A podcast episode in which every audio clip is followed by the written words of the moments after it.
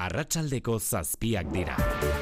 Euskadi irratian, mezularia. Arratxaldeon guztioi biktima gehiago espero ziren eta agertu da lehenengoa tolosan atxilotutako osteopataren aurka hirugarren salaketa bat aurkeztu dute sexu erasoa egotzita. Gehiago ere izan daitezke eta zabalik jarraitzen du ertzaintzaren ikerketak.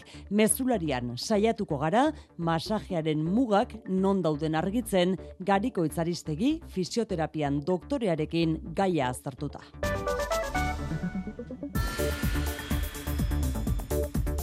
Gainerakoan eta politikan hause dugu arratsaldeko albistea. La proposición de ley orgánica de amnistía para la normalización institucional, política y social en Cataluña se devuelve a la Comisión de Justicia para Atzera bota duela kongresuak amnistia legea Junts alderdiak kontra bozkatu ondoren justizia batzordean aztertuko dute orain testua berriz ere. Juntsek kontra bozkatu du bai justiziaren ziabogetatik aske dagoen legea naizuelako. Kongresuak baina atzera bota ditu aurretik hori lortu nahian Juntsek berak aurkeztu dituen zuzenketak sozialisten esanetan legearen konstituzionaltasun segurtasuna jokoan legokeelako. Miriam Nogueras Junts, Francisco Aranda, PSC. Parlo de l'amnistia integral, una amnistia que no deixi a ningú enrere. Una ley sólida impecable y constitucional. Eskerra Republikanak salatu du berriz, mila eta seireun pertsonen amnistia jarri duela junsek kolokan. Aquesta amnistia no va de Puigdemont i no va de Rovira va de les 1.500 persones que fa 7 anys... Ez delako hausoiek Puigdemonten hauzia gogorarazi du hilabeteko epea izango du orain kongresuak amnistia legearen irizpena berriz onartzeko. Gainerako gaietan xikerresna larratxaldeon. Arratxaldeon oian, eh? Ego Euskal Herriko ia berreu mila langile publikoek puntu erdiko soldata igoera izango dute Espainiako ekonomiaren azkundearen eraginez. Iazko urtarrilaren bateko atzera eraginarekin igoko zaie euneko 0,5 soldata, izan ere Espainiako ekonomia bi puntu terdi zen joan den urtean eta Moncloa UGT eta Komisiones Obrera Sindikatuekin onartu zuen azkunde hori izanez gero beste puntu erdi igo behar dietela soldata estatuko langile publikoei denera iru puntu terdikoa izan dadin 2000 eta hogeita iruko soldata igoera. Hain zuzen, hori baino handiago izan zen iaz Euskal Autonomia Erkidegoko langileen soldata igoera, batez beste, euneko lau komabi igo baitzen lan harremanen kontseiluaren arabera. Ego Euskal Herriko nekazariak ere kaleetan protesta egitea aztertzen ari dira. Mobilizatzeko arrazoi ugari ikusten dute bizi dute egoera larria dela iritzita, bereziki Europatik baldintza zorrotzak jartzen ari zaizkielako, baina era bateratuan egin dute protesta eta datozen egunetan bilerak dituzte egitekoak enek, uagenek edota enbak. Aldiz, Espainiako estatuko nekazari erakunde nagusiek iragarri dute protestak abiatuko dituztela datozen asteetan Europar batasuneko hainbat herrialdetan egiten ari diren hildotik eta datarik zehaztu gabe lehenbiziko protestak eskualdeka egin nahi dituzte. Ipar Irlandan bi urteko blokeoari amaiera emango dio DUP alderdi unionistak. Londresekin hitzartu duena bihar du jakinaraztekoa Jeffrey Donaldson DUPko buruak eta horren atarian Ipar Irlandan lehenengoz ministro nagusi kargua hartuko duen Sinn Feinek adierazi du helburua dela gobernua osatuta egotea otsailaren sortzia baino lehen eta gobernu buru izango den Michelle O'Neillek berriz Ipar Irlandaren historian garrantzi handiko unea dela azpimarratu du. Etxera itzulita xiker, Donostiako udalak elegitea jarriko dio Xabi Alonsoren igeldoko txaleta legez kanpo egin zela dioen ebazpenari. Eneko goi alkateak dio epaileak ez duela eskatu egindako etxe bizitza eraistea eta ez duela zalantzan jarri etxe bizitza hori eraikitzeko eskubidea dagoenik. Eragozpen bakarra telatuaren itxura dela dio epaiak auzitan jartzen duena da etxe bizitzaren itxura, batez ere telatuarena. Hau da, mm, bi uretara izan behar duen edo hiru uretara edo daua izan daiteken. Eta hor dago, ez adostasun tekniko bat horren e, inguruan eta hori da epaiak e, adierazten duena eta hori da epaiak e, lizentzia hori bertan bera usteko erabiltzen duen arrazoi bakarra. Donostiako administrazioarekiko hauzien hirugarren epaitegiak ebatzi zuen, igeldoko txalet horren eraikuntzak ez duela zerikusirik jatorrizko baserria berrera egitzearekin. Kiroletan Jonaltuna Arratsaldeon. Arratsaldeon. Saskibaloian gaur Baskoniak Euroligako partida jokatuko du Muniken. Playoff postuei begira partida garrantzitsua da Bayernen kontra jokatuko duena, Valentziaren kontrako porrota ahaztu eta playoff postuetara itzuli nahi du Ivanovicen taldeak. Uneotan lau talde daude 12 garaipenekin tartean Baskonia amaikagarren postuan. Futbolean osasunak bihar jokatuko du Bartzelonaren kontra Monjuiken, superkopagatik atzeratutako ligako partida izango da. Deialdian Ruben Peña eta Tximia Bila falta dira, Aimar zalantza da. Arrasatek ez du erraza ikusten, neguko merkatuan inor irteterik. Pilotan urrutiko etxeak berriro ordezkatuko du aranguren, eskuin eskuko minez segitzen du aginagako pilotariak, eta mendi eskian altitoi proba entzutetsua bertan bera utzi dute elur faltagatik. Laboral kutsak babestuta, eguraldia eta trafikoa. Euskalmeten jaione munarri zarratxaldeon. Kaixo arratsaldeon azpimarratzeko modukaldak eta gabe jarraituko du eguraldiak eh, aste azkenean e, kanta hori xurialdeko leku gehienetan goizean goizetik eguzkitzu egongo da eta belainoa sortzen den baliaretan ere ba berehala altxatuko luke. Aldiz eh, Mediterraneo xurialdean belainoa izango da berriro ere protagonista. Orokorrean arratsalderako altxatu ze joango bada ere Ebro ibarrean baliteke berriro ere iraunkorra izatea. Temperaturari dagokionez ba minimoak baliteke ipar partean graduren bat jeistea eta maksimoak berriz azken egunetako balio geldituko dira. Errepidetan xikartzen dagoera. Eragozpen pare baten berri eman digu segurtasun sailak batetik irunen N eun eta hogeita bata errepidean puntxe asko biribilgunean bi autoren arteko istripua gertatu da eta traba egiten dute eta bestetik donostian gipuzkoa hogeian ondarretako irteeran bilborantz furgoneta batek matxura izan du eta oztopo egiten du. Eta gaur sarrera hau amaitzeko pelas taldearen erritmoak aukeratu ditugu.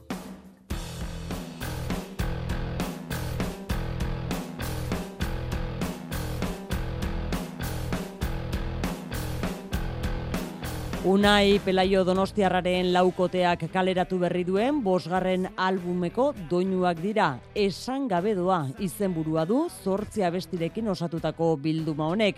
Eta batetik zortzirarteko zenbakiak dira abestien izenak. Bukatzeko, bat aukeratu dugu.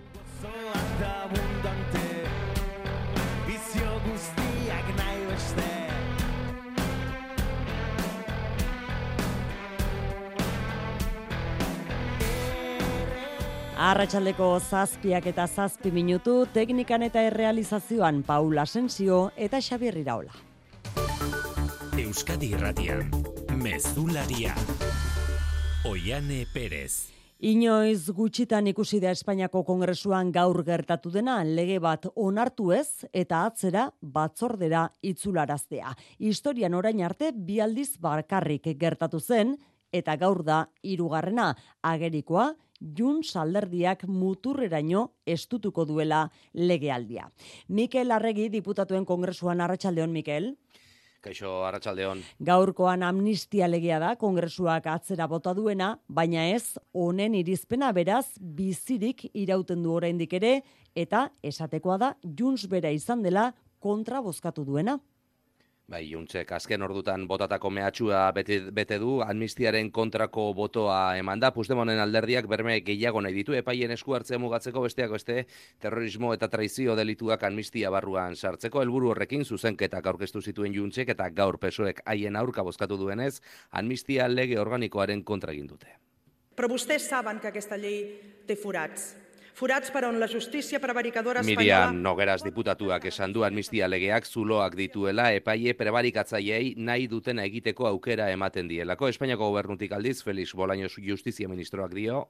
Es absolutamente incomprensible que Junts haya votado en contra de una ley que ularte zina dela, juntzek gaur legez kanpo utzi eta espetxean sartu nahi dituzten peperekin eta boxekin batera amnistiaren kontrako botoa ematea. Kongresuak eh, lege hau behin behin lege hau atzera botata gobernuaren egutegia zapustu du eta horregatik Partidu Popularretik Alberto Núñez Feijok Sánchezen ezinegona ospatu du. El gobierno está con respiración asistida.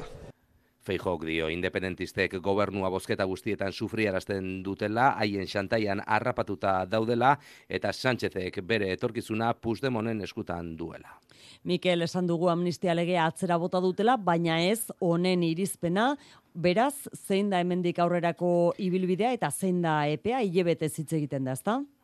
Bai, ezer baino lehen, aipatu gaur bi bosketa egin direla, amnistia lege organikoarena eta lege honen diktamenarena, legea atzera bota da bai, baina diktamena onartu denez, orain testua Kongresuko Justizia Batzordera itzuliko da, han, iuntzek bere zuzenketak mantenduko ditu, esan bezala, terrorismo delitu guztiak eta traizio delituak lege barruan sartzeko, baina pesoek eta eskerrak amnistia berme juridiko guztiekin onartu nahi dute, gaur egun dagoen moduan utzita. Beraz, datozen astetan negoziatzen jarraituko dute bai, baina baliteke bigarnez hilabete barru barru, amnistia Kongresuko osoko bilkurara datorrenean gaurko egoera berdin errepikatzea, juntzek bere zuzenketak bakarrik mantentzea, pesoek eta eskerraren babesi gabe ikusteko beraz, ordu horretan zer gertatuko den. Hori guztia Madrilen Kongresuan gertatu dena Bruselan berri zitzegin berri du gai honetaz Inigo Urkullu lehendakariak kezkagarria da Urkullurentzat Kongresuan gertatu dena talde katalanarekin akordio ezak gobernagarritasuna auzitan jar dezakeelako. Kezkagarria dela, azken batean Espainiako gobernuak bere gobernagarritasunari eutxi ingalizateko Kataluniarekin e, konpondu beharreko edo Katalunia ordezkatzen duten alderdi batzuekin konpondu beharreko e, gaia izan den amnistia legea asmoarena e, horretan adostasunik ez baldin bada lortu, kezkagarria da. Ez bakarrika amnistiaren legearen etorkizuna, baita Espainiar estatuaren gobernagarritasuna. Zure etxea efizienteagoa izatea nahi duzu? Baina, nundik hasiko gara? Zer finantzak eta behar dugun? Ze subentzio dauden ikusi behar da? Inbertitu efizientzian errazagoa da orain. Sartu birgaitzerakinkorra.laboralkutxa.eu simulatzailean. Ezagutu eskura dituzun laguntza eta kenkari guztiak eta behar duzun finantzaketa. Laboralkutxa, bada beste modu bat. Etorkizuna dira, gure izateko arrazoia. Haien ilusio eta erronkak gureak ere badira bakoitza bere indarguneekin, ametxez gainezka, zato zargazkira. Euskal Eskola Publikoa, elkarrekin azten, aurre matrikula otxailaren zazpitiko geite irura. Eusko Jaurlaritza, Euskadi, auzolana. Otsailaren lauan zure zein egongo gara getxoko musike barri zentroan, Breaking Beethoven dantza ikuskizun apartarekin. Break dantza, dantza garaikidea eta ikusentzunezkoak ustartuta, Beethoven handiaren musika egongo urban erritmo eta dantza estiloetara egokituko ditu izar blues ekai konpainiak. Sarrerak salgai kutsabank sarean musike barrin eta romo kulturetxean. Antolatzailea getxoko kulturetxea. Bizkaiko patata tortilla tapelduna zara? Tortilla on bat egiteko, ez da nahikoa kalitatezko osagaiak edukitzea. Zuen tortilla desera egiteko hogeita bost minutu izango dituzuen. Zerbait gehiago behar da. Betiko plater tradizional honi buelta bat ematen diona. Sukaldarien liga. Honenak nahi ditugu. Gaur gauean, ETV baten. Euskadi Irratia Ertzentzak bazuen biktima gehiago egon zitezkenaren susmoa eta hirugarren emakume batek aurkeztu du gaur Tolosako osteopataren aurkako salaketa berria ekaitzagirrez esetasun ditugu. Segurtasun sailak baieztatu du hirugarren salaketa hori bestelako xehetasunik eman gabe. Aurrez beste bi emakumek jarri zuten salaketa urtarrilean haietako bat adingabea da osteopatia saio batean inolako baimenik gabe ukituak atal intimoetan emateagatik jarri zioten salaketa. Ikerketak zabalik jarraitzen du, ertzaintzak uste baitu biktimak gehiago izan daitezkeela hori dela eta horiako ertzainetxean salaketa jartzeko gomendatu die biktima izan daitezkeen horiei. Tolosako udalak bere eskudituen baliabideak jarri ditu biktimen esku. Osteopata ustezko erasotzailea urtarrilaren hogeita batean atxilotu zuen ertzaintzak eta epailearen aurretik pasa ondoren handik bi egunera kargupean aske utzi zuten epaiketaren zain. Tolosako kasunek galdera eragin digu ea zein den masaje saio batean onartu behar den muga agerikoa baita eskuz egiten den terapia orok paziente gisa gure gorpuaren gaineko kontaktu zuzena dakarrela eta aukeratzen dugun profesional horrek ikutu egingo gaituela. Saioan gure anatomiaren zein atal manipulatzen den horren arabera norberaren lotxa muga etikoen pertsepzio pertsonala edo profesionalen kode deontologikoa. Gisa horretako kontzeptuak ateratzen dira mai gainera. Egunero, bere jardunean mota guztietako pazienteak tratatzen dituen, garikoitz aristegi, fisioterapia doktorearekin hitz egin duzu, ainara hortiz, bere sanetan, begibistakoak zein implizituak diren lerro gorri horien inguruan, ba, baditu hainbat e, iritzi, konta eguzu.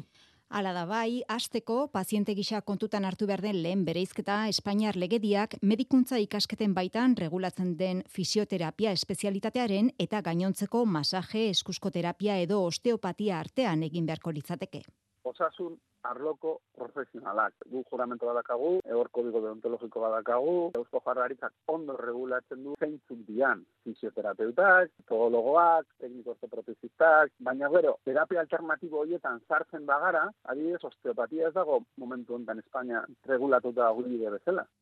Zehaztapen hori eginda garikoitzek donostian duen fisioterapia kontsultan sartu ezkero, zein da paziente gisa topatuko dugun lehen pausoa? Eh, egiten dena da un consentimiento informado. Hor, e, asaltzen da, e, fisioterapeutak ze onurak dazkan, ze gauza txarrak egon leizke, ze prozesu mota egingo degun, eta sinatu behar du. Ondoren, kontsultara eraman gaituen ondoezak trataera oso desberdina izan lezake. Adibidez, zerrikalgia lepoan zerbait baldin badaka, denontzat nahiko garbi dago, nun kokatuko ditugun eskuak. Baino, gerrira junte magara, nervio ziatiko ateratzen da justo, ipur masaiaren erbitikan. Pazientea adintxikikoa bada, are eta babestuago sentiarazten dute bera eta gurasoak. Lendabiziko sesioan ama eta aita etortzen direnean umearekin esplikatzen diogu. Beira, tratamentu hola da, lendabiziko sesioa gainean zure aurren egingo dugu, eta hemen dikan aurrera, derrigorrezkoa da zure zemearekin, zuetariko baten bat etortzea, edo amona edo aitona, edo ez du importa. Eta adinez nagusien kasuan, gizon ala emakume izan, urrezko araua garikoitzen zat. Tratamenduaren urratxez berdinei buruzko informazioa eman une oro eta baimena eskatu beti. Suketadore, eskatu behar baldin badegu, guk baimena argi eta garbi eskatzen diogu. Eta gero baitare, ipurmazan jakuteko, baitare, barkatu, baina aukitxiko de, toaia bajatzen dugu, beti baimena eskatzen dugu. Baina baimen hori bai da, hitzezkoa. Eta adostasun hori hitzeskoa eta lau hormen artean ematen denean, E, porque azken finean, bi pertsona bakarri daudean barruan. E, nik inindikan inoraz du zalantzan jartzen emakume batek esaten duna, baino denok igual arazoak ez ukitzeko, agian etorkizun batean, kamara jarri behar ditu nola baite ikusteko zer egiten dan, gero esabatu, ez dakit, baino, bai dala oso egoera delikatua denontzat, eh? Kontu handiz jorratu beharreko gaia inondik inora, paziente zein profesionalen eskubide erantzunkizun eta bete beharrak argi edukita beti ere. Espainiako estatistika erakundeak eman duen behin beineko datuaren arabera Espainiako barne produktu gordina euneko bi koma bost azizen iaz. Horrek ondorio bat dakar, langile publikoen soldatak euneko 0,bosteko beste igoera bat izango duela. Sisto iturriaga goitia. Urteko azken hiruilekoan askundea sendoa izan zen, Nafarroan euneko bat lau handitu zen barne produktu gordina 2008ko epe berarekin alderatuta eta euneko 0,5 aurreko hiruilekoarekin alderatuta. Estatu Espainiarrean berriz, euneko bi azizen ekonomia 2008ko azken hiruilekoarekin alderatuta eta euneko 0,6 aurreko hiruilekoarekin alderatuta. Bereziki, familien gastua haunditu izanaren eraginez. Nabarmentzekoa da, 2008ko askundea gobernuak aurreikusitakoa baino handiago izan denez, beste euneko 0,5 igoko dela langile publikoen soldata, baita Euskal Herrikoena ere, sindikatuekin hitzartutakoari jarraituz. Nafarroko estatistika erakundeak jakin erazitu bestalde foru erkidegoko ekonomia euneko bat koma bederatzi azizela iaz Euskal Autonomia erkidegoan baino amarren bat gehiago beraz. Eta inflazioari dagokionez, hiru amarren handitu da urtarrilean argindarra garestitu izanaren eraginez. Estatistika erakundeak aurreratutako datuen arabera, euneko irukoma laukoa izan da urtarrilean, abendukoa baino, euneko 0,iru handiagoa. Eta azpiko inflazioa berriz, bi amarren jaitsi da euneko irukoma sortzitik, seik irukoma seira. Soldatetara itzuliz berriz ere lan harremanen kontseiluak jakinerazi du Euskal Autonomia Erkidegoko langileen soldata euneko lau komabi igozela bataz beste bi mila eta hogeita iruan. Euskadin bertan negoziatutako lan hitzarmenetan igoera hortik gorakoa izan zen euneko lau koma seikoa eta are handiagoa pasaden urtean berritutako lan hitzarmenen kasuan euneko bostekoa. Azpimarratzeko modukoa da baita ere, irureun eta berrogeita amaika lan hitzarmen sinatu zirela pasaden urtean Euskadin, horri esker, langileen euneko irurogeita lauk berrituta dute euren lan hitzarmena. Eta amarretik iruk berriz, luzapen egoeran dute lan hitzarmena eta euneko sei baino ez dira euren hitzarmena iraungita daukatenak.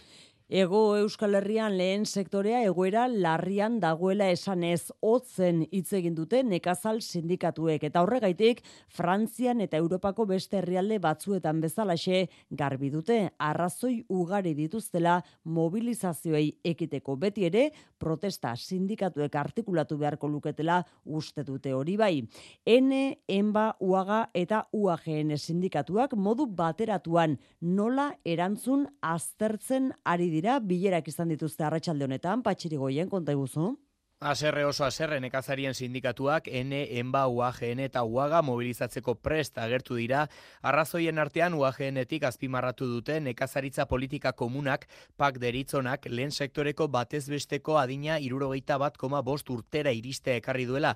Gainera Europako araudiak beste herrialdeetatik importatutako produktuei eskatzen etzaizkien eskakizunak ezartzen dizkiela dio UAGA sindikatuak Felix Bariain UAGN eta Iker Agirre UAGA.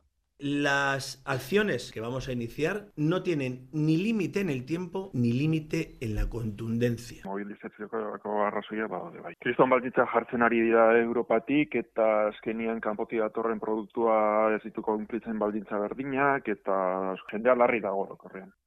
Mobilizazio horiek non noiz eta nola urrengo egunetan finkatuko dute. Bitartean eta egoera honi lotuta, otxailaren seian traktorea kaleetara ateratzeko deia egindu sindikatuekin loturarik ez duen nekazari talde batek Espainiar estatuan. UAGNek ez du deialdi hori baztertu oraingoz, gainontzeko sindikatuek ez dute jarrera zehatzik agertu.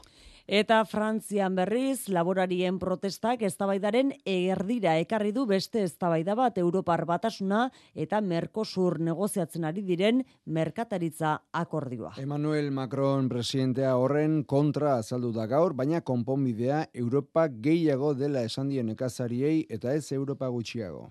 Solution, c'est pas moins d'Europe, c'est parfois plus d'Europe.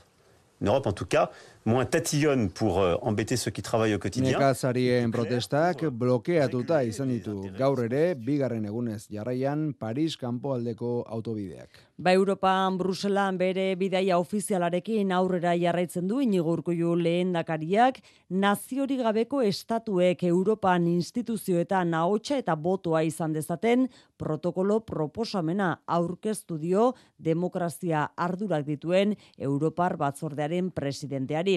Aitortu du urkullu ere luze joko lukeen prozesua dela beti ere.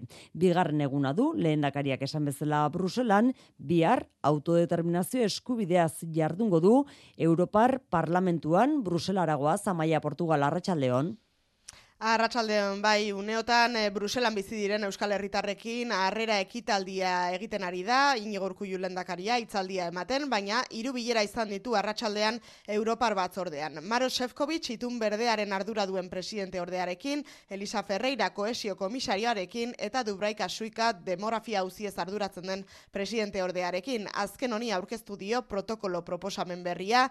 Lege eskumenak dituzten eskualdeen hitza kontuan ardezaten Europar instituzioetan. Besteak beste, eskumenak dituzten auzi horietan boto propioa izan dezaten, euren estatukideari dagokion gobernutik bereizita eta bermatuz eskualde horietako hizkuntza propioen ofizialtasuna ere Bruselan. Aurreneko zegindu publiko proposamen hori urkuiuk, aitortu du ez ustean harrapatu dituela Europar egintariak.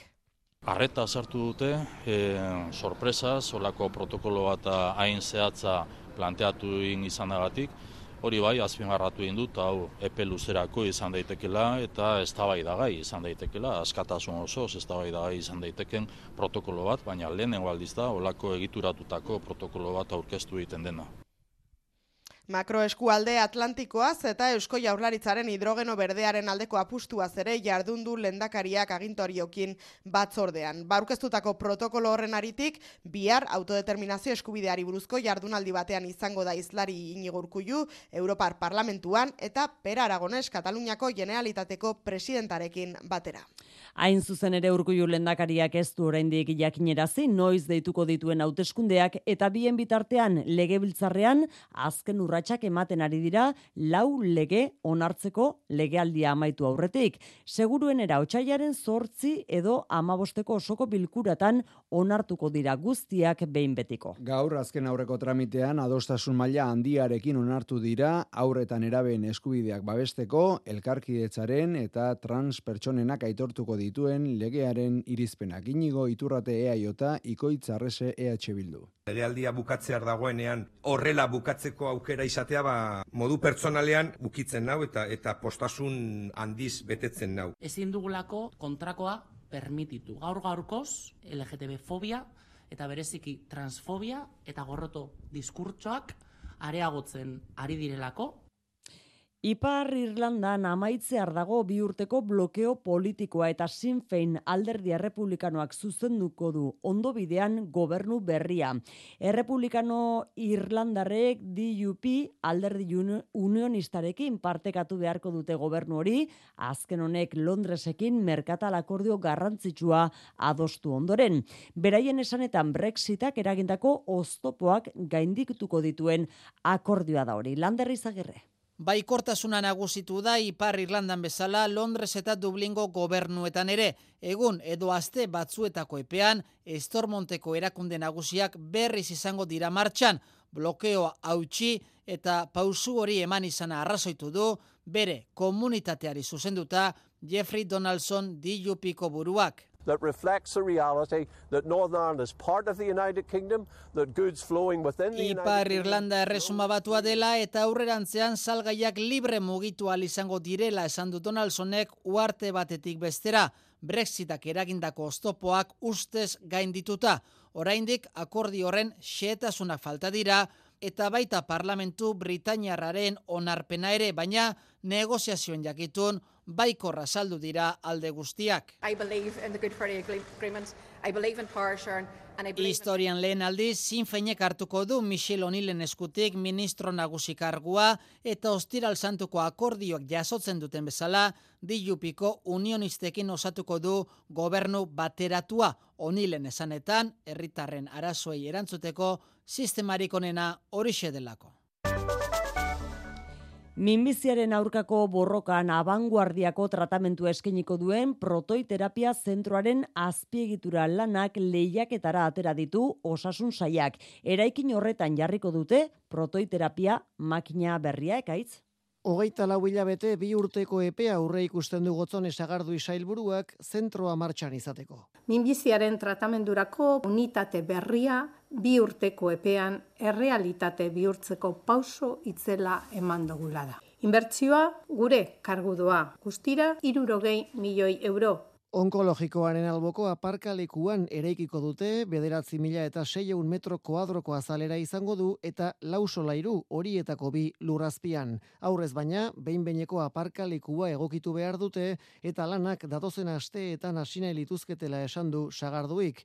Protoiterapia edo protoibidezko terapia, erradioterapia mota bat da. Protoiak erabiltzen ditu, isa izpiak edo elektroiak erabili ordez eta eun osasuntxuak kaltetzeko arriskua murrizten du horrek. Eta horrek, gerora begirako biziraupenaren gain eragin positibo zuzena du.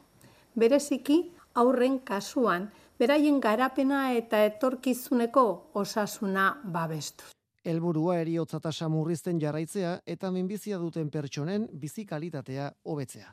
Erresuma batuko ikerketa batek erakutsi du bestalde Alzheimerra gaixo batetik bestera transmititu daitekela burmuinetik burmuinera. Frogatutzat joda aurreko mendeko irurogei eta laurogei amarkaden artean erresuma batuan emandako azkuntza hormona batzuek Alzheimerra eragin zietela hartu zituzten pertsonei. Horrek ez du esan nahi ordea Alzheimerra kutsako ezeagorra denik, aurkikuntza horren abia puntua, zik bioguneko Joaquin Castilla ikerlariak zuzendutako esperimentu bat da, eta hasiere gaina zik bioguneko ikerlaria da Castillaren taldekoa. Hormona hori ateratzen zen hildako jendearen e, burmuinetik. Garai horretan prestatutako hormona honen preparazio askok kontaminazioa zuten, hau da, hormona horiek preparatzeko erabili ziren gorpuak aurretik Alzheimerra edo gaixotasun prionikoak zituzten.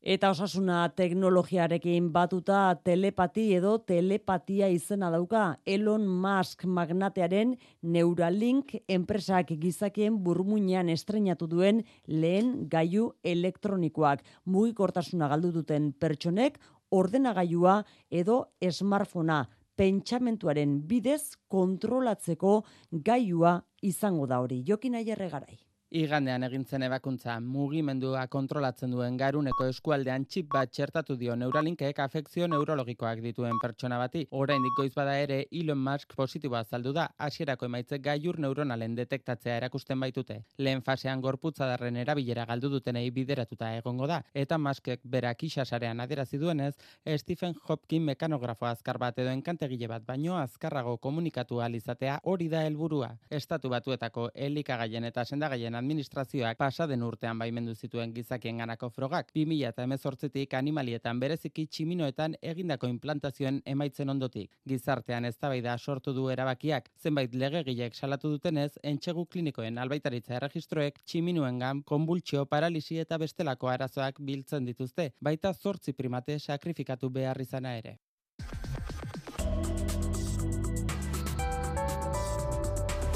Euskadi Irratian eguraldia eta trafikoa. Marian Beitiar arrangoitia ze da ze ohar daude errepidetan egiteko? Alengo berak oraindik ere traban daudelako Iruñean 921 bata errepidean puntsasko birbilgunean istripua izan duten bi autoak arreta beraz puntu honetan eta besteen beste Donostian Gipuzkoa hogeien ondarretako irteeran Bilborako norabidean kasu honetan furgoneta bat amatxuratuta oztopo egiten duena errepidean.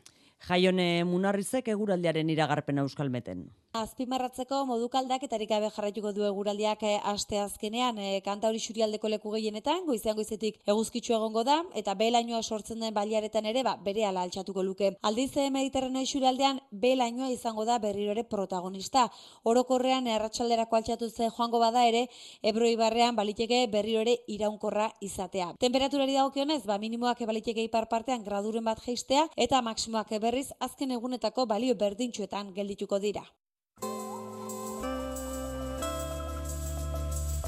Mesularia, gertukoak.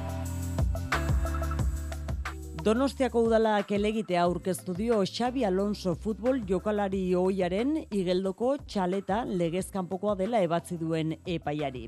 Eneko goi alkateak azpimarratu du udalak emandako lizentziak zuzenak izan direla eta kontu teknikoetan daudela desadostasunak. Zehaztu du gainera, euren irakurketaren arabera, epaiak ez duela txaleta eraistea agindu. Iratibarrena, konteguzu?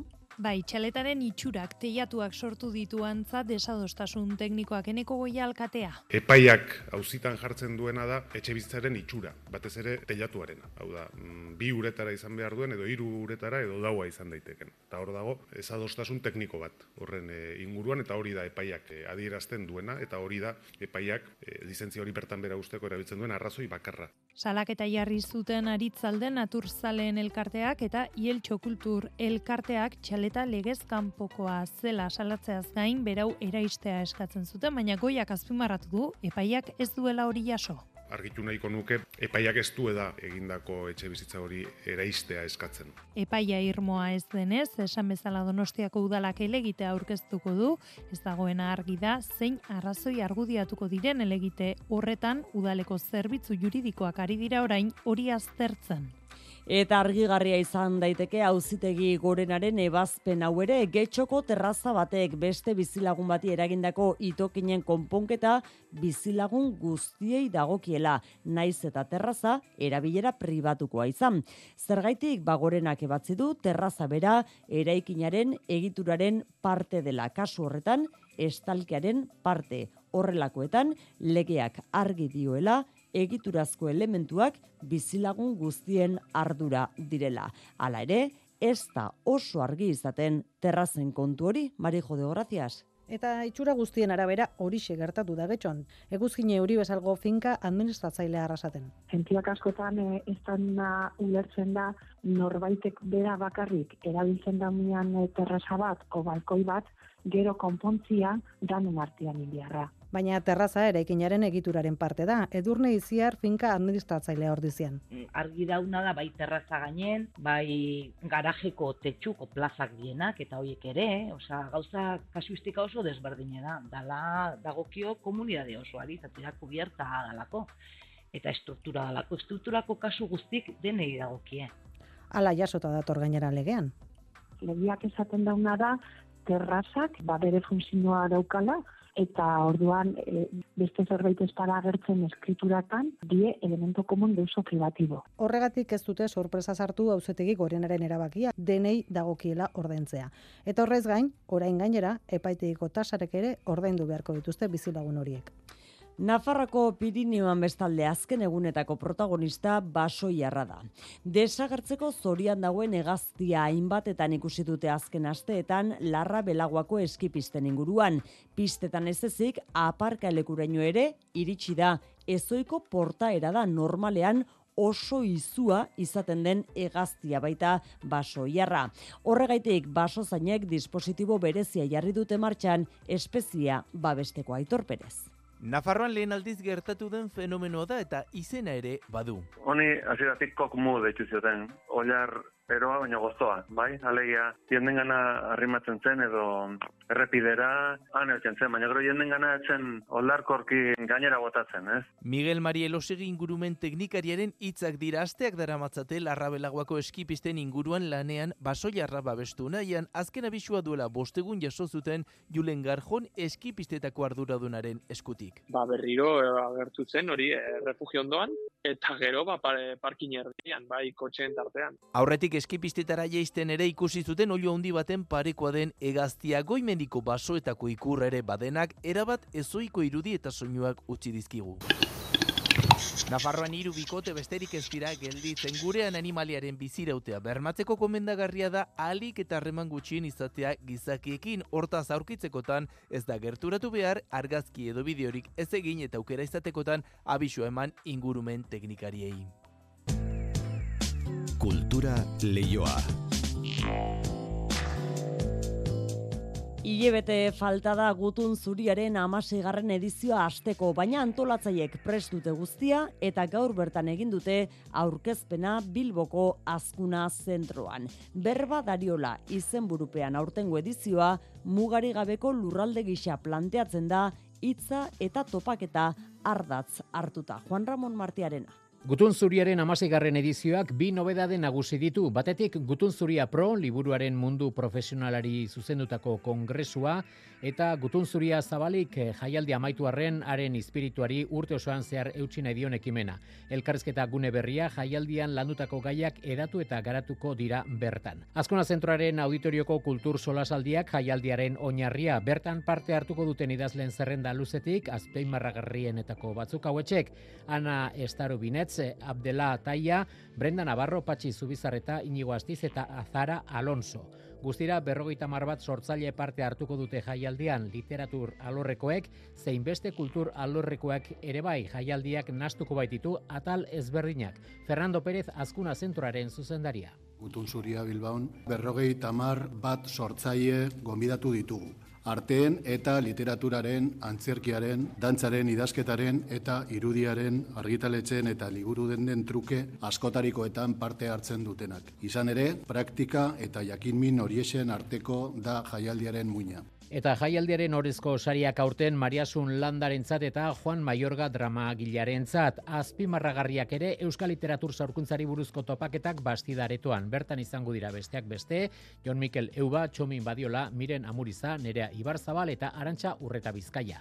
Gutun Zuria Bilbao jaialdiaren amaseigarren edizioa, otxailaren hogeita zazpitik, martxoaren birarte, azkuna zentroan. Kukai dantza taldeak asteburuan estrenatuko du bestalde, txalaparta izenburu duen ikuskizun berria Victoria Eugenia Antzokiak hartuko du estrenaldia Donostian. Errenteriako konpainaren ikuskizun berri honetan, zazpi interprete dantzatuko dira Aitor Beltran eta Aitor Etxeberriak sortutako piezen doinura. Ainoa gerre. Txalapartan du oinarri kukai dantza taldearen ikuskizun berriak. Jon Maia eta Jesus Rubio koreografo Madrildarraren lankidetzatik jaio da eta ikuskizunean bat egiten dute dantzak, dantzarien ahotsek eta txalapartak. Zazpi interprete izango dira holtzan, o interprete diot eta ez dantzari, ze ia da, ba, zazpi interprete hauek, ba, dantza, ahotsa, txalaparta, ba, bueno, lan asko izango dituzte. Alternantzia eta bat bateko tasuna dira txalaparta jotzeko moduaren ezaugarri nagusiak eta ezaugarri horiexek izan dituzte abia puntu ikuskizun hau sortzeko orduan. Bi dira, esate baterako koreografoak, eta bi dira alaber musikaz arduratu direnak. Aitor Beltran izan da txalapartaren arduraduna, baino Aitor Etxebarria bezalako elektronikatik datorren e, musika kompositore batekin. Nik uste alternazia eta elkarrekin ezberdinen artean eraikitzeko joera hori oso agerian dagola, eta bueno, dut oso ikuskizun barrura heltzen den hoietako bat e, osatu dalaz. Soineko minimalista batekin estrenaratuko dute sorkuntza lan berria ukukaikoek, estrenaldian Victoria Eugenia Antzokien izango da asteburuan. Baina aurretik, antzokian bertan, ostegun arratsaldean publikoarekin topaketa bat egingo dugu. Ostiralean, ensai orokorra daukagu, laro gehi lagunek etortuko aukera izango dute, eta larun bat eta igandean jada estrenaldiak. Donostiako estrenaldiaren ondotik, Bilboko harriagan eta gazteizko printzipal antzokian izango dituzte emanaldiak.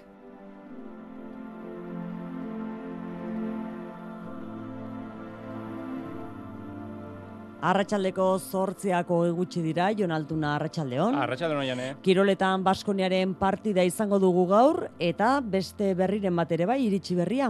Bai, San Mamesen, 2000 eta emezortzian, gertatu bezalaxe, bertan, jokatuko dira 2000 eta hogeita seiko txapeldunen ligako eta Challenge Cup txapelketetako finalak. Errugbia zari gara noski, kluben arteko Europa mailako txapelketa handienak dira.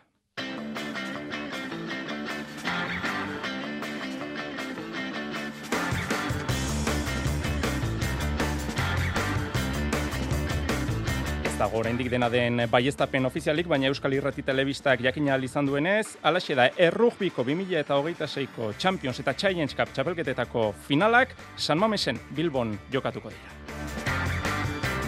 Eta Baskoniak bai Euroligako partida daukan Munichen, playoff postuei begira, partida garrantzitsua da Bayernen kontra jokatuko duena. Valentziaren kontrako porrota aztu eta playoff postuetara itzuli nahi du Ivanovicen taldeak. Uneotan lau talde daude, amabina garaipenekin, tartean da Baskonia amaikagarren postuan. Futbolean osasunak bihar jokatuko du Bartzelonaren kontra Monjuiken, superkopagatik atzeratutako ligako partida izango da. Deialdian Ruben Peña eta Tximi Abila falta dira, Aimar zalantza da eta arrasatek ez du erraza ikusten neguko merkatuan inor irteterik. Unai Marrero realeko atezainaren hitzak ere bilduko ditugu, lasai eta lanerako gozez hitz egin du Euskadi Irratian. Palan, buruz burukoak txapeldun berri bat izango du aurten, Urruti Armintzarra edo Maldonado Argentinarra. Bilboko material aukeraketan pilota biziak apartatu dituzte biek. Urrutiko etxeak berriro ordezkatuko du Aranguren. Eskuin eskuko minez segitzen du aginagako pilotariak. Laso Urrutiko etxea, Peio Etxeberria eta Zabaletaren kontrariko dira beraz, ostiralean Amorebi eta Etxanon. Mendi eskian altitoi proba entzutetsua bertan bera utzi dute elur faltagatik. Igone kanpo sentzungo dugu, nahiak inkozesekin batera, azken edizioko garaia.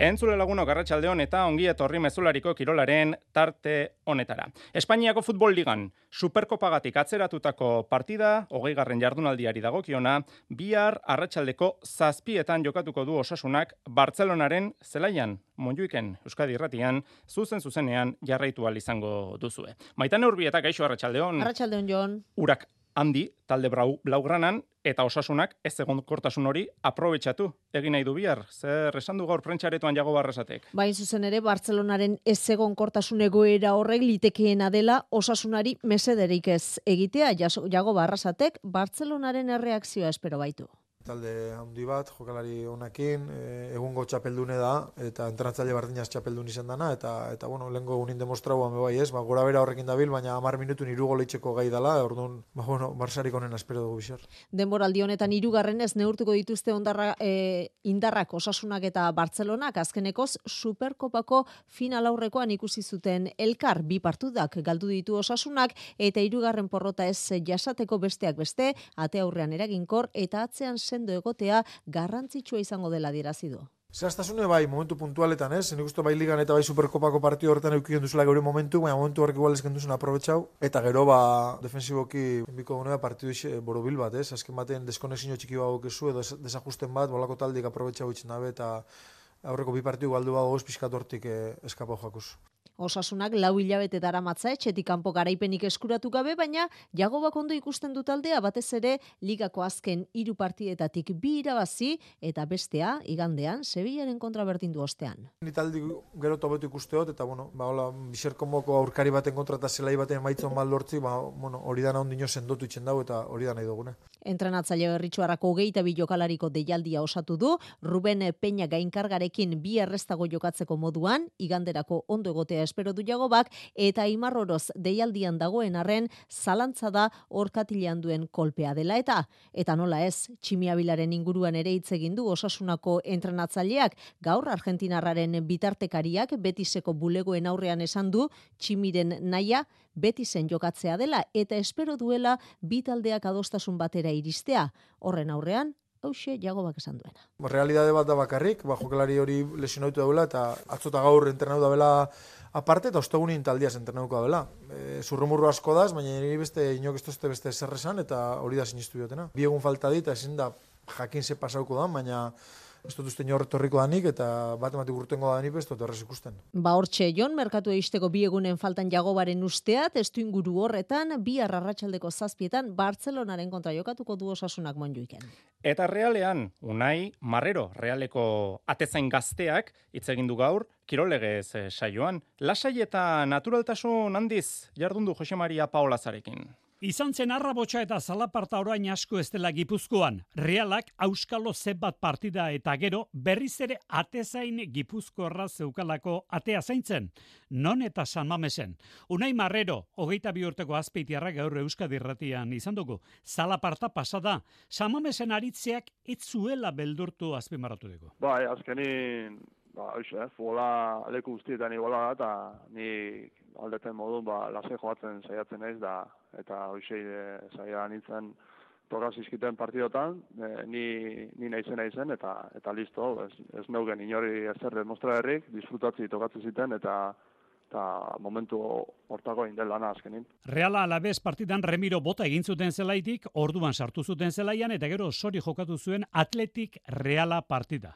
Garmendipe azpeitiko futbol zelaia izan, edo marakana izan, honi berdin dio, gainera estadio betean nahiago. Usta ez zaitez, e, jendin aurrein eta eta, bueno, jokatzie eta, eta bueno, nasai hartzen zaiatzen ez, azkenin, e, atezain e, konfiantzi e, transmitu berrio ekipueit, azaitasune, horratzin bada hola bat emat, eta bueno, e, hoxe zain komunikatzen, e, partiun barrun sartuta egoten, eta, eta bueno, aldun modun ba, laguntzen. Bere buruaren ezaugarriak ere aipatu ditu, guk entzun dugu ATP-an katu baten antzekoa dela. Tren inferiorra handi baina, bueno, e, hankalko joku eta bizketo betzeko hortan egia, saiatzen, eta, bueno, e, hortan nahi, ja, oina, entrenatutik ontsu etorri naiz, da, egunero, oixe, zaiatzen naiz. Ea, bai, bilbide, oparo baten aurrean agertzen den mutila, bos partida ditu realarekin, baina zaila izango du aurten ez beharrik tartean ezpada besteren bat jokatzea, maila handiko lehiaketak eta kanporaketak garrantzitsuak datozkiolak orain Donostiako taldeari. Futbol blokea isteko bi aipamen, bi zen propio, Irene Paredesek arnaz aparatuko virusen bat dauka, eta ez da bihar Lisboan txapeldunen ligako partida jokatzeko moduan izango. Barcelona hori bai dagoeneko selkatuta dago final zortzirenetarako. Eta ta, eta mm, gizonezkoetan, hainbat iturriren arabera, Peru nolaskoainek Eibarren jokatuko du berriro. Minutu gutxi izaten ari da Zumaiarra atletikekin, eta Eibarrek jokalaria erosiko dio atletike. Arratxaldeko zazpiak eta berrogeita bederatzi minutu, saskibaloian Euroligan, Baskoniak, Munitxeko Bayernen kantxan jokatuko du minutu gutxi barru, zortzietan, Valentziaren kontrako porrota aztuta, garaipenaren bidera itzuli nahi dute Arabarrek, Iñaki Berastegi. Pasa den asteko Valentziaren aurkako porrot mingarriaren ostean berriz ere garaipena lortu nahi du gaur Dusko Ivanovitzen taldeak. Munichen BMW parpistan jokatuko duen bere historiako seigarren partidan, behin behinean, play-in postuetatik kanpo da gorain Baskonia, amabi garaipen eta maika porrotekin, baina zortzigarrenarekin berdin duta. Pentsa daiteke Pablo Lasoren taldeak bizi duen bolada txar hori dela eta, azken sei partietatik Euroligan bakarra irabazi du, neurketa proposa izan daitekela gaurkoa, garaipena lortu eta norabidea zuzentzeko, baina hobe dute gazteiztarrek gehiegi ez idatzea, lehen itzuliko partidan, Alemaniarrak, bues arenan, irurogeita sortzi eta irurogeita masei nagusitu zirelako. Esan dugu, gaur eh, zeigarren aldiz jokatuko dutela elkarren aurka Alemaniako pistan, irutan nagusitu da etxeko taldea eta berritan Baskonia. Baina gainera, aurten Euroligan eh, lortu dituen bederatzi garaipenetatik, sei lortu ditu etxean Pablo Lasoren taldeak. Gaurko partidari begira, Lasoren taldean, Ibaka Bonga eta Bukar Zalantza dira, baina alare taldeko teknikari gazteiztarrak multzo sendua du bere aginduetara eta partidako ia amabi punto sartzen dituen Carsen Edwards da zaindu beharreko jokalari nagusietako bat. Ivanovitzen taldean berriz, Rokabo Paulosek eta Jalifa Diopeko obradoidoren aurka asteburuan ez zuten jokatu eta ikusiko dugu gaur parte hartzeko moduan diren edo ez. Neurketa esan bezala gaur zortzi eta Munichen da eta gogoratu etzi, bues arenan, Makabi Tel Aviv jasoko dutela Euroligako asteko bigarren neurketan. Pilotan, baikok jakinarazi du, ostiralean ere urrutiko etxeak ordezkatuko duela aranguren, eskuin eskuko minez segitzen du aginagako pilotariak. Honen bestez, binakako txapelketako partida, laso urrutiko etxea eta peio etxe berria zabaleta bikoteek jokatuko dute amore bi eta etxanon. Urrutiko etxearen estrenaldia gogoratu, ona izan zen altunari eta martijari irabazita. Eta palan, larun batean, buruz buruko txapelketako final handia jokatuko dute, Iñaki Urrutiak eta Roman Maldonadok Bilboko Bizkaia pilotalekuan, gaur egin dute, finalerako material aukerak eta maitane. Bai, eta apartatutako pilotekin gustura geratu dira bi finalistak, biek oroar material bizia apartatu dute Iñaki Urrutia. Bai, gustura materialakin, nik uste bio nahiko pelota antxekoak hautatu ditugula, eta bai, nik uste pelota guztia nahiko antxekoa diela, eta ez da guaitzak iri materialagatik. Urrutiak eta Maldonadok Kutxabank Liga irabazi berri dute elkarrekin eta orain estreinekoz buruzburuko finalean arituko dira elkarren kontra. Lehen txapela irabaztearekin egiten dute amets biek eta sasoiko iritsi dira itzordura. Armintzako atzelariak erra sartu zuen mendean Ibai Perez final aurrekoan eta Maldonado Argentinarrak berriz egungo txapelduna Nekol utzi du finaletik kanpo. Gauza korrela finalestua eta luzea aurre ikusi du Urrutiak. Bueno, aldez aurretik ikuste bio geure mai ematen badugu partidu berdintxu ala. Printzipioz pentsaten dut partidu luzea izango dela, peloteo handiko partidua eta partidu gorra. Kantxan ez da sekreturik izango, kuadroa osatzen duten pilotari guztiak ondo baino beto ezagutzen baitira horregatik urrutiak garbi dauka nola jokatu beharko duen txapela irabazi alizateko. Hemen danok ezagutzen gara elkar, amargara eta asteo guztietan entrenatzen dugu elkarregaz. Eta bueno, nik uste bera oso pelotari kompleto dela, fallo gutxi dekoz, eta bueno, nik uste pilota atxean jarri behar dudala, eta hemen banakako ez da, sekreturik ez, ezkenen sakerakin ondo sakatu, eta bigarren pelota hori aukeran dekozunean ba, edo atxean jarri edo azpitik abiadura emon, eta horrean dekoan pilota tantua maitzen zaiotu. Buruzburuko finala larun batean jokatuko da, Bilboko Bizkaia pilotalekuan, jaialdi arratsaldeko irurak eta laurdenetan hasiko da, irugarren postua erabakiko duen partidarekin. Hor, Ibai Perezek eta Nekolek jokatuko dute elkarren kontra, eta ondoren finala. Txapeldun berria, urrutiak eta maldonadok jokatuko duten partidatik aterako da. Errikiroletan, sokatiran, beti gaztek historia egindu gomagaineko Euskadiko txapelketan maila eta pixu guztietan lortu du garaipena. konfiantza iturri primerakoa, otxaiaren sortzian, Suedian egingo den munduko txapelketari begira, arritxu iribar. Inork orain arte egin gabea lortu du beti gazte sokatira taldeak. Zazpi titulo jokoan eta zazpiak irabazi dituzte. Irantzu goien etxe tiralaria. Egia da azken hiru lau urtetan e, zazpi titulo hauek lortzekotan egon garela eta denetan bat e, bakarra eskautu zaigula aurreko urtin mutilan bortzonta irurogeikoa eta bertze urtetan mistua, bino bueno, aurten bai azkeni zazpila lortu txugula eta bueno, garbi dago guretzat errana handia dula, erratzen alda historia indugula, eta lehenagotik pues, etzula bertze talderik hau lortua. Ez da erraza horrelako lorpen bat, baina tordoki tiralaria. Bai, hori da, zaila da azkenen kategori uzitan ongi moldatzea, azkenen bos, ekipo batzuk bere esiki egola jendea hundiku dire, bertik ikigu, kordon zaila da hor pizuna, pizuna bera, dentan maia hona ematea. Eta hierna urten lortu dugu bertze urtetan igual bai, e, bai jende gutxi ginen igual, eta beti batino bertze faiate ginen, eta urten jende gehixu gara bai, eta orduan kategori guzitara ungi aietu gara karren atletikan, eta inbarreko inda. Badira, lauzpa urte, beti gazte sokatiran, olatuaren aparretan dabilela. Irantzu goien etxe. Ja da gogor entrenatzen ari garela, eta emaitzak ikusita, bueno, pues, motibatzen garela, eta beraz gogo gehiokin entrenatzen eta ikasten jarraitzen dugula. Gainagun eskak erratzen aldugu bereziki zorta handia dugula e, taldeko mutilakin esperientzia dutelko eta haunitze laguntzen digutelko. Emaitzak lortzen ari dira, baina ikusten ez den lan asko dago atzean. Fua, baloria, azkenean ikusten da, lan eta esforzu guztian frutu dela gozala, ez? E, ez bakarrekan entramentu atletikan, suposatzen duna e, denak, ez? Kargan sartzia eta jende ikusten du e, azken emaitza bakarrekan, ez? Mi horren antzintik helduen lan guztia, pues, baloratu behar bai, ez?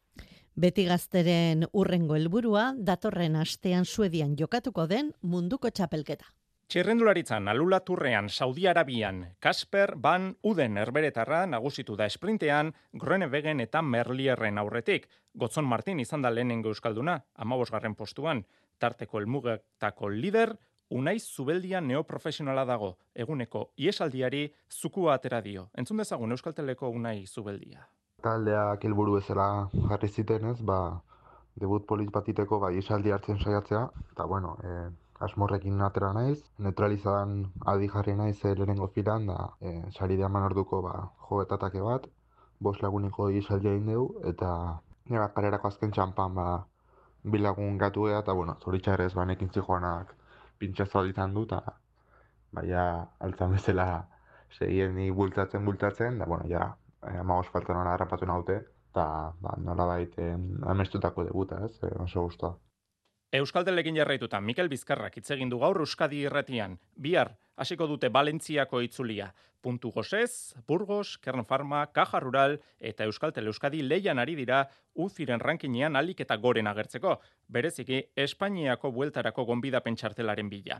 Taldeari laguntzeko xedez, gora berarik gabeko urtea eskatu du Mikel Bizkarrak. Iaz, femur burua utzi zuen azken urtietan e, beti sozer pasada da, ez? Eta, eta bueno, iaskoa ba, ba pizkate grau jau izan zen, eta, eta bueno, ba, ba espero urtia normal jutia, e, arazoak egoten bagi arazo txikiak izatea, eta eta bintzat ba, ba lasterketetan e, inungo problema barik ibiltzea, eta eta gero ba, ba maitzak laguntzen badabe, ba, ba asko sobeto. Denboraldi hasierako helburu nagusia Euskal Herriko itzulia dela berretsi du igotzaile Mainariarrak. Gainerakoan Sarriako turreko lehenengo etapan Mario Aparicio Burgos BHko nagusitu da, Mikel Mujika hogeita batgarren izan da. Eta ziklokrosean, lau junior euskaldunariko dira, munduko ziklokros txapelketan, Maier Rolano, Irati Aranguren, Odei Muñoz eta Unax Galan, hariko dira taborren, txekiar errepublikan. Zesta puntan, Euskolabel Winter Series txapelketan, badaukagu lehenengo bikote finalista, goikoetxea eta lekerika, hariko dira otxaiaren emezortziko finalandian. Atzo Gernikan, kitarakoan nagusitu ziren, irugarren eta azken setean, bost eta lau irabazi zieten Johani eta Lopezi. Iñaki Osagoiko etxeak finalean esango dio agur beraz profesional ibilbideari. Bai, a, bueno, e, politxa, ez da, e, nik usten dute hainbeste urte eta gero hainbeste partidu txarketa eta final handi importantien dian bukatzia, ba, joan, niretzat hori bada, saiatuko naiz disfrutatzen, zai izango da, ba, azkenengo partida dalako, baina saiatuko geha aldan den daiten. Beste final aurrekoa asteleenean jokatuko da, Erkiaga eta Ibarluzea Olaranen eta Delrioren kontra hariko dira. Partida horretatik aterako da beste bikote finalista Unailek Erika.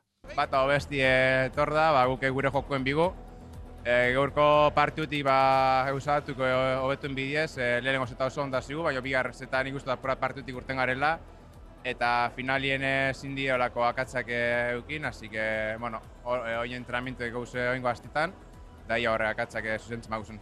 Mendi eskian, altitoi proba entzutetsua bertan bera utzi dute elur faltagatik, bi urtetik behin jokatzen da, bikoteka lehiatzen da proba, asteburu honetan zen egitekoa, baina luz ardidenen eta turmaleten ez dago nahikoa elurrik. Azken edizoko irabazleak, Igone Campos, eta nahiakin kozes izan ziren. Igone kanpo sentzungo dugu. Pena handia ematen dugu baita ere, e, azkenen etxeko lasterketa bat e, sentitzen deulako, e, ba nola baite gertukoa da, e, ezagit urteetan e, Euskal Herriko txapelketa izan da binakakoa, eta bueno, Euskal Selekzio beti onda hor, eta ba hori ere beste puntu bada ez, e, pena hori emateko bestalde gainea, e, oso lasterketa ba, hori teknikoa politia da eta horrek ere ba ba ore ba pena ez? Handiagotzea dakar Eta aipatu dugu, errugbian, txapeldunen ligako finala, kluben arteko txapelketarik handrieneko finala, San Mamesen jokatuko da 2000 eta hogeita garren urtean. Iluntzeko zortziak dira. Euskadi irratian, mezularia. Arratsaldeon berriz ere guztioi. La proposición de ley orgánica de amnistía para la normalización institucional, política y social en Cataluña se devuelve a la Comisión de Justicia para que... Hau dugu arratsaldeko albistea atzera bota duela kongresuak amnistia legea Junts alderdiak kontra bozkatu ondoren justizia batzordean aztertuko dute orain berriz ere testua.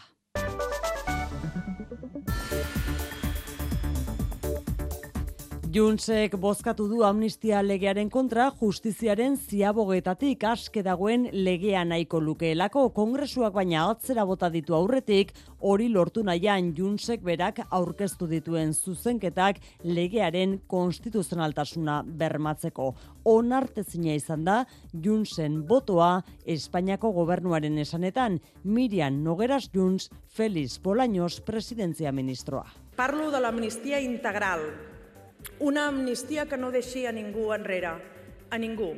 Es absolutamente incomprensible que Junts haya votado en contra de una ley que ha pactado de la que ha votado cuatro veces a favor en la tramitación parlamentaria y que haya votado no. Eskerrak salatu du berriz mila eta seireun pertsonen amnistia jarri duela kolokan Junts alderdiak. Aquesta amnistia no va de Puigdemont i no va de Rovira. Va de les 1.500 persones que fa set anys Ilebeteko EPEA izango du orain kongresuak amnistia legearen irizpena berriz onartzeko. Gainerako gaietan xikerresna larratxaldeon. Larratxaldeon bai. Biktima gehiago espero ziren eta agertu da lehenengoa tolosan atxilotutako osteopataren aurka, irugarren salaketa bat aurkeztu dute sexu erasoa egotzita. Eta gehiago ere izan daitezke eta zabalik jarraitzen du ertzaintzaren ikerketak. Gariko itxaristegi fisioterapian doktorearekin aztertu dugu gaia mezularian eta kontsultan bezeroaren baimena eskatzea ezinbestekoa dela nabarmendu digu. Egiten dena da un consentimiento informado. Hor eh, azaltzen da e, fisioterapeutak ze onurak dazkan, ze gauza txarrak egon leizke, ze prozesu mota egingo degun, eta sinatu behar du, ufetadore askatu behar baldin badegu, guk baimena argi eta garbi eskatzen diogu. Eta gero baita ere, iturmazak jakuteko baita ere, baina baimen hori da hitz eskua. Ego Euskal Herriko ia berreu mila langile publikoek puntu erdiko soldata egoera izango dute Espainiako ekonomiaren azkundearen eraginez. Iazko urtarrilaren bateko atzera eraginarekin igoko zai euneko 0,5 soldata, izan ere Espainiako ekonomia bi puntu terdi hasi joan den urtean eta Moncloak UGT eta Komisiones Obrera sindikatuekin onartu zuen, azkunde hori izanez gero, beste puntu erdi igo behar dietela soldata estatuko langile publikoei. Denera, iru puntu terdikoa izan dadin 2000 eta hogeita iruko soldata igoera. Hain zuzen, hori baino handiagoa izan zen iaz Euskal Autonomia Erkidegoko langileen soldata igoera, batez beste, euneko lau komabi igo baitzen lan harremanen kontseiluaren arabera. Ego Euskal Herriko nekazariak ere kaleetan protesta egitea aztertzen ari dira. Mobilizatzeko arrazoi ugari ikusten dute bizi duten egoera larria dela iritzita, bereziki Europatik baldintza zorrotzak jartzen ari zaizkielako, baina era bateratuan egin nahi dute protesta eta datozen egunetan bilerak dituzte egitekoak Euskal Nekazarien elkarteek. Felix Bariain UAGN eta Iker Agirre UAGA las acciones que vamos a iniciar no tienen ni límite en el tiempo ni límite en la contundencia. Mobilizatzeko arrazoia badaude bai. Kriston balditza jartzen ari dira Europatik eta azkenian kanpoti datorren produktua ez dituko implitzen baldintza berdinak eta jendea larri dago korrean.